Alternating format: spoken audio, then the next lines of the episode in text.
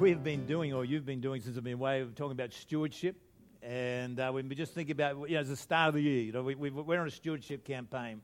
We're going to buy the building next door. We're going to put a cafe down there, put rooms down there, and expand it, as you can see. So that's our vision. We believe we're going to remove everything you can see and hear and just have one auditorium and change it. So we're looking forward to that. We need it.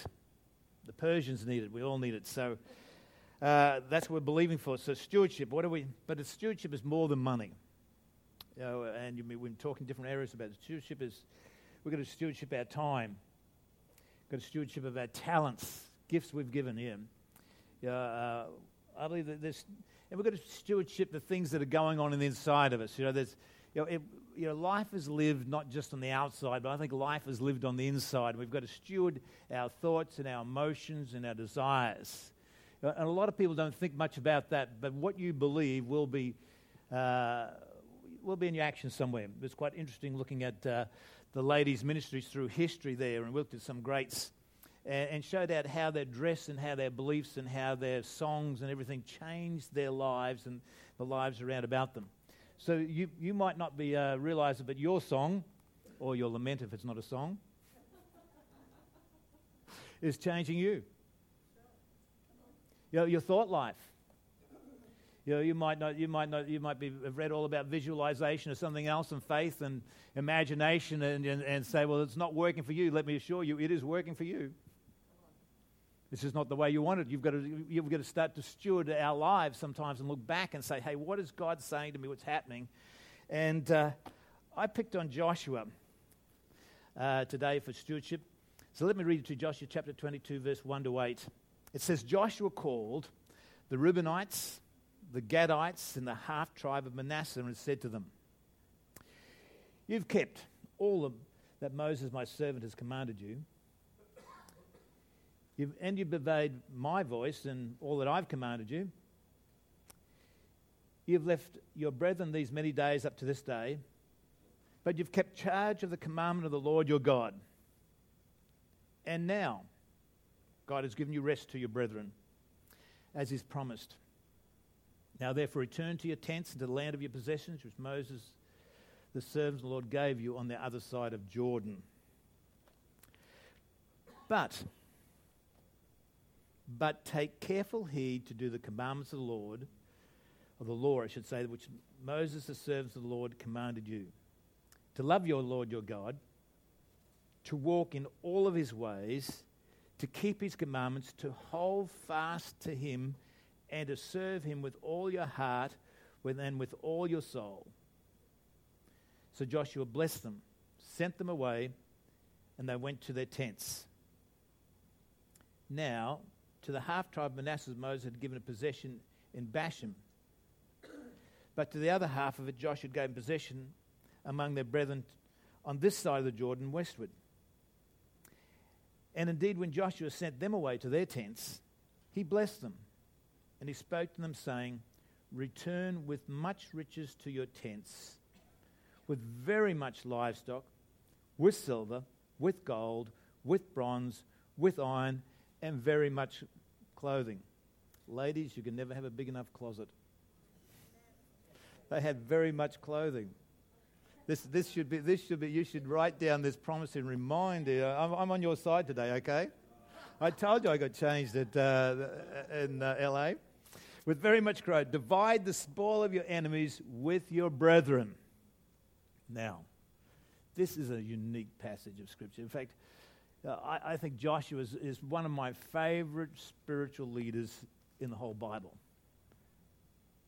You know, it's quite amazing and he's gone through some amazing times, because you know, when you look at Joshua, you know, I mean, he'd spent 40 years following the pillar of fire by night and the cloud by day.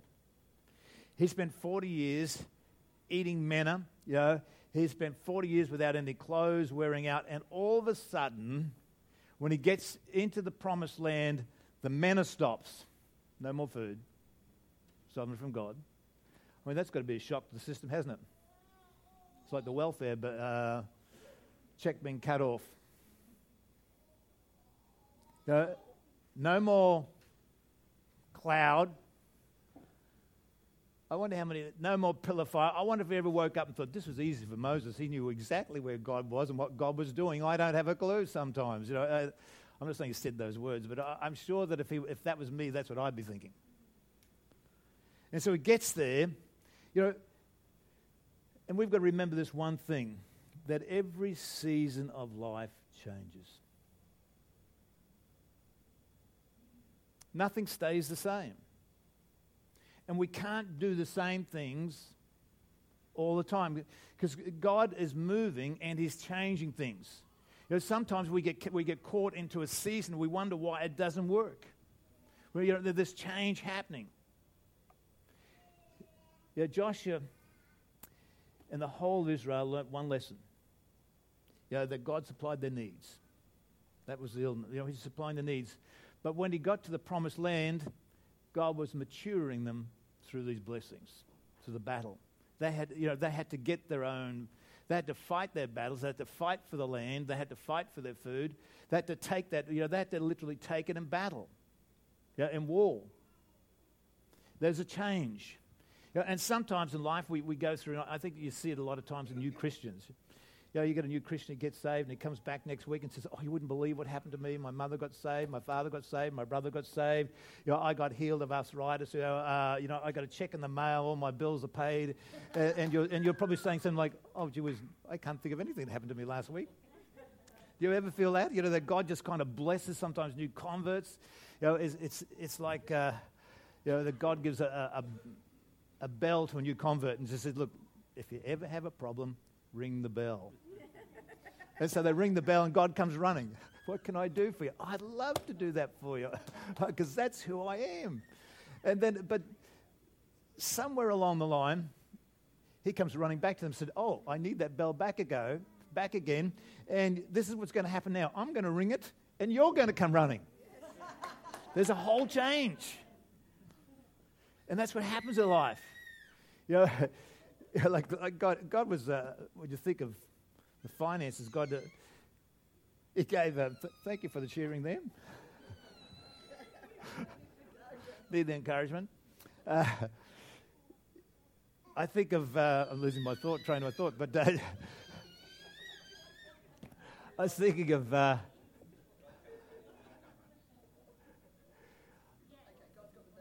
lost the whole thing. I know the bell part, yeah. I know what's happening. Audrey's got the bell, she has. It's changed, Audrey, you're preaching. Keep it up. Now, what I was going to talk about, it's amazing that when the Israelites left Egypt, the fear of the Egyptians was so great upon them that they gave them gold and they gave them silver and they gave them all this, you know, they gave them cloth, they gave the whole lot. And they get out in the middle of the desert, and God says, oh, by the way, we're going to build a temple. And I'm taking them an offering. So they had to give the whole lot back again. But this time they gave it a willing heart. You know, sometimes God does that. You know, He does, you know, there's something about the wilderness that tests the hearts of people. You know, sometimes we think something's stable, but it's not.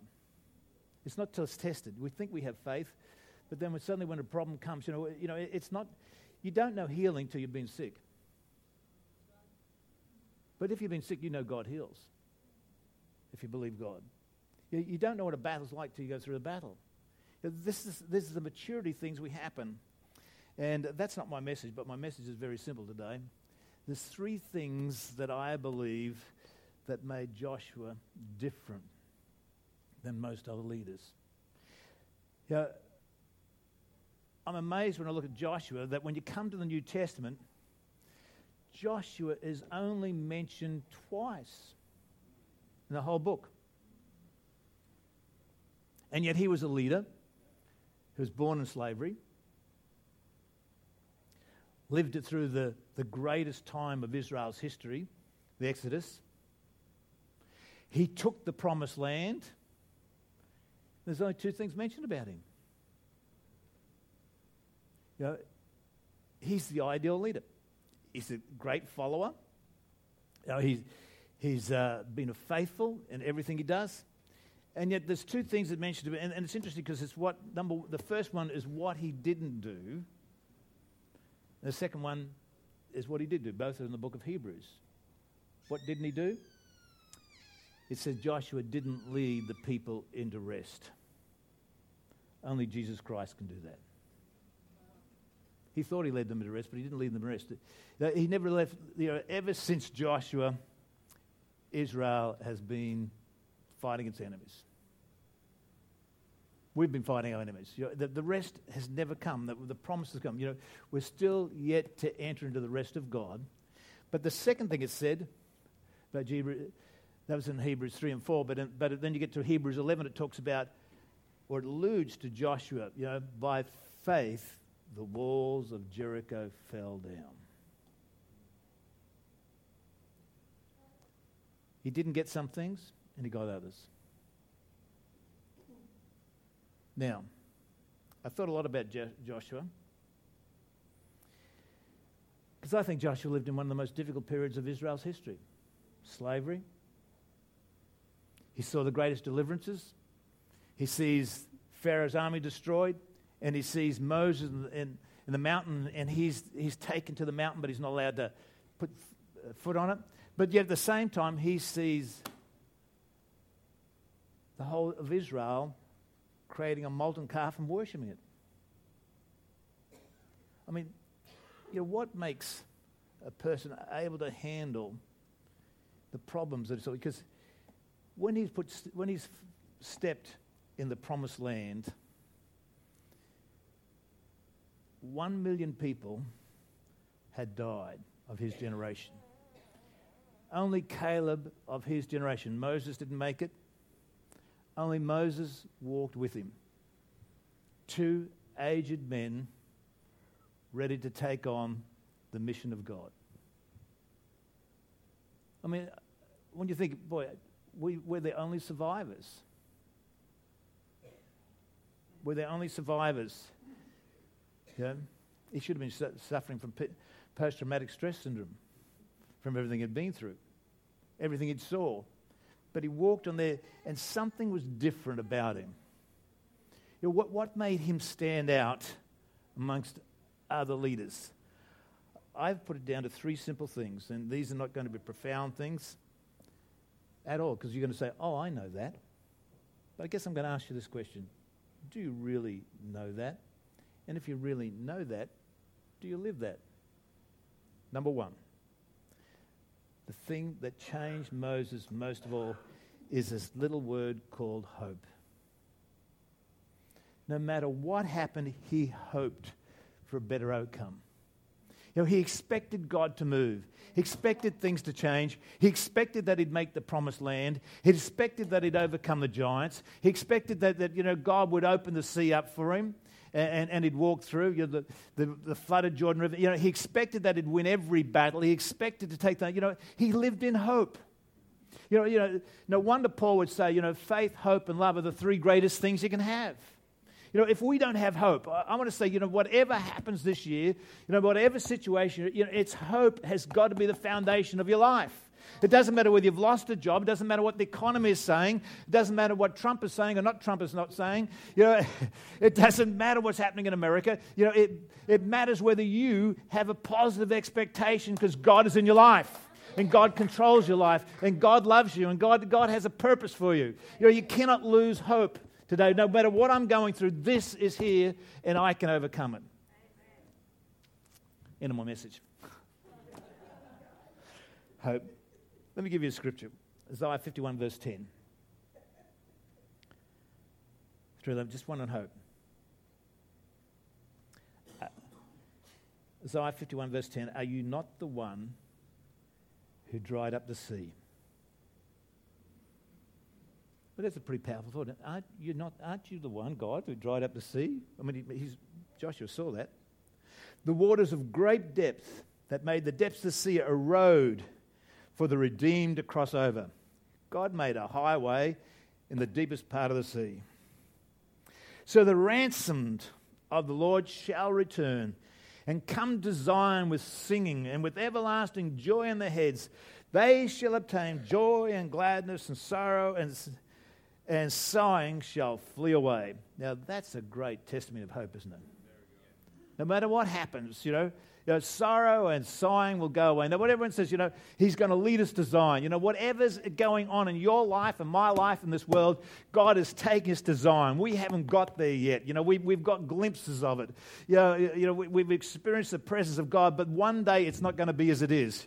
God's going to come back again. He's going to change and create a new heavens and new earth, and we're going to relive this thing again the right way. That's our greatest hope. See, some people have a hope of eternity that we're going to get to heaven. Well, we will get to heaven. But some people think they're going to live in heaven. Well, I've got bad news for you. Heaven wasn't made for you. I mean, any more than the moon was made for you to live on. Earth was made for you. God made the earth for man. And the land, like when we talk about Israel and had to take that land, it goes a lot broader than just Joshua. It goes to every human being on earth that has the breath of God. He's given us the land, this earth that is ours, and he's going to redeem it and change it. We're going to come back down here, and he's going to live with us and temple with us in a new Jerusalem, where we'll all know him, and he'll be the light of the world. It'll change. That's our hope. No matter what happens politically, financially, emotionally, it's going to be a new land with a new life. That's the promise of God. And every place that we step upon it is ours. That's our hope. The great hope. So it doesn't matter what's going on. We will return with joy. Now, Joshua had to believe it. He's one of the few people that got to see history in its making from the beginning to the end. He got to see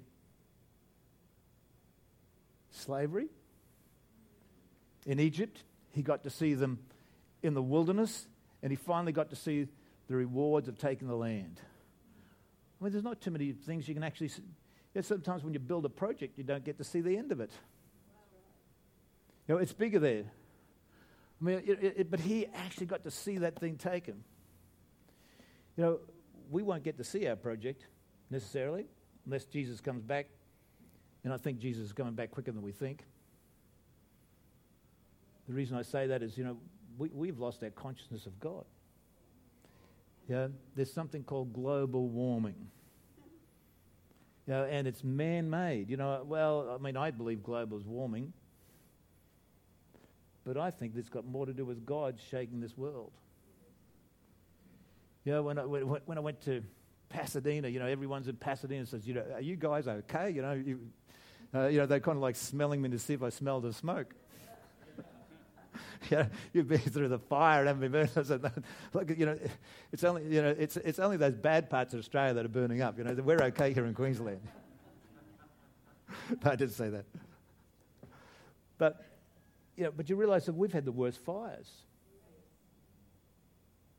We've had the worst fires. But the thing that amazes me, and I think unless I've missed it on the news lately, we've got a spirit-filled, tongue-talking Prime Minister. Thank God for that. We've got a spirit-filled, tongue-talking, INC-going Mayor of Brisbane. How good is that? But in the midst of all this tongue-talking, spirit-filled people, I didn't hear one in the greatest crisis that this nation has seen said, let's call for a national day of prayer.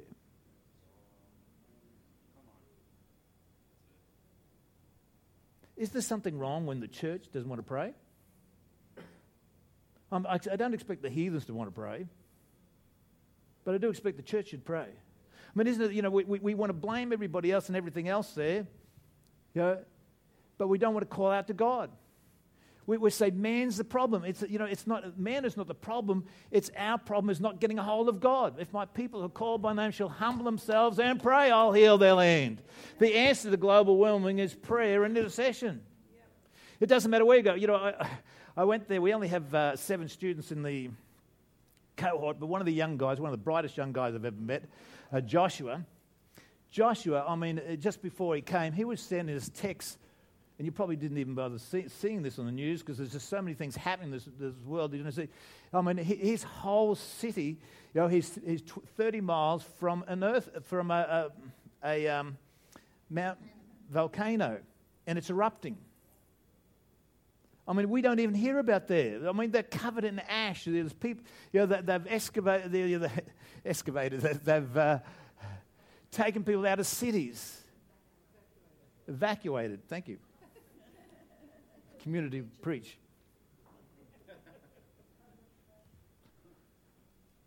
You know, wherever you turn, there's flood, there's fire, there's famine. I mean, you go to the airports and there's not many people there and everybody's wearing a mask. You know, and we're talking about, you know, we're talking about catastrophes that are happening. You know, isn't that the book of Revelation? Yep. You know, the earth is groaning. You know, this earth, the place that we put our foot upon is groaning. You know, we have to take our land. Yeah, our great hope is you know, God has a purpose for this place. And we have, you know, we've got a mission to save people, see people changed. You know, and yet the other side of the return of Christ is very simple. Not only will there be catastrophes in some places, but other places like Queensland, Brisbane, will say, nothing's happening here. We got rain. We're giving in marriage. We're building barns and bigger barns. We're building, extending the church. We're okay. You know, these two things happen, and you know, and it's so easy to miss the urgency of the hour we live in. You know, I believe, you know, we need, like Joshua needed, the presence of God. There's one thing that Joshua continually needed. You know, God dwelt with them. You know, we've always needed the presence of God. Man hasn't always recognized it. You know, the thing that surprises me when I read the book of Genesis chapter 1 and chapter 2, when it talks about, you know, God created the earth and he said it was good. You know, the word that I keep on saying, why didn't he create the word perfect? He created it good. We were never born into a perfect world, but we were born into a good world. A good world. No? No wonder when we do good things, we get pleasure out of it. You know, when you do a good job or, you know, make a garden or get dressed and, you know, say, boy, you look good today. We like good things, don't we? And we take pleasure in it because that's a God-like quality. But you know, in the midst of all those good things, God had an open heaven, and there's no record that God warned Adam and Eve about the serpent. There's no record of it. Record of the temptation, record of everything else, record of the encounter. But you know, we've got to realize that we're at spiritual warfare. But our hope is in God. We need the presence of God. You know, you can't follow God without following his presence. Joshua needed, you know, Moses found that out. He tried to solve God's problems. I should say Moses tried to solve God's problems his way and ended up spending 40 years in the wilderness. Till the presence of God came down and met him. You know, the presence of God on the mountain. He felt, you know, Moses got a hold of the presence of God, and he realized that whatever trouble he was in, it wasn't the letter of the law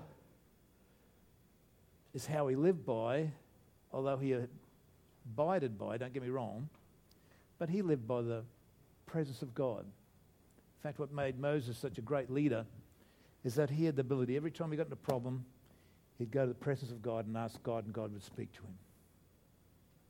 Because that's what God wants always to do, is live face to face with us.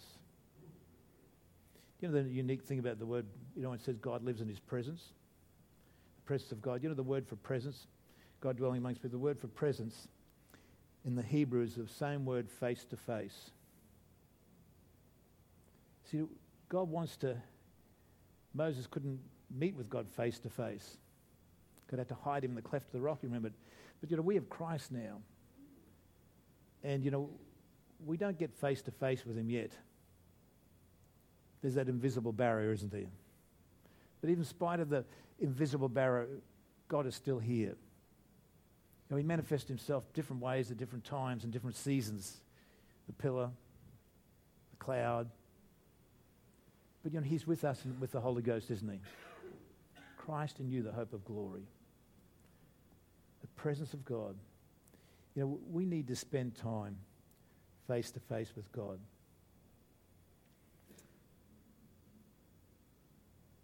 In our cohort, we had they've got a big screen TV, huge screen TV, and they beam in a pastor every so often from some other place.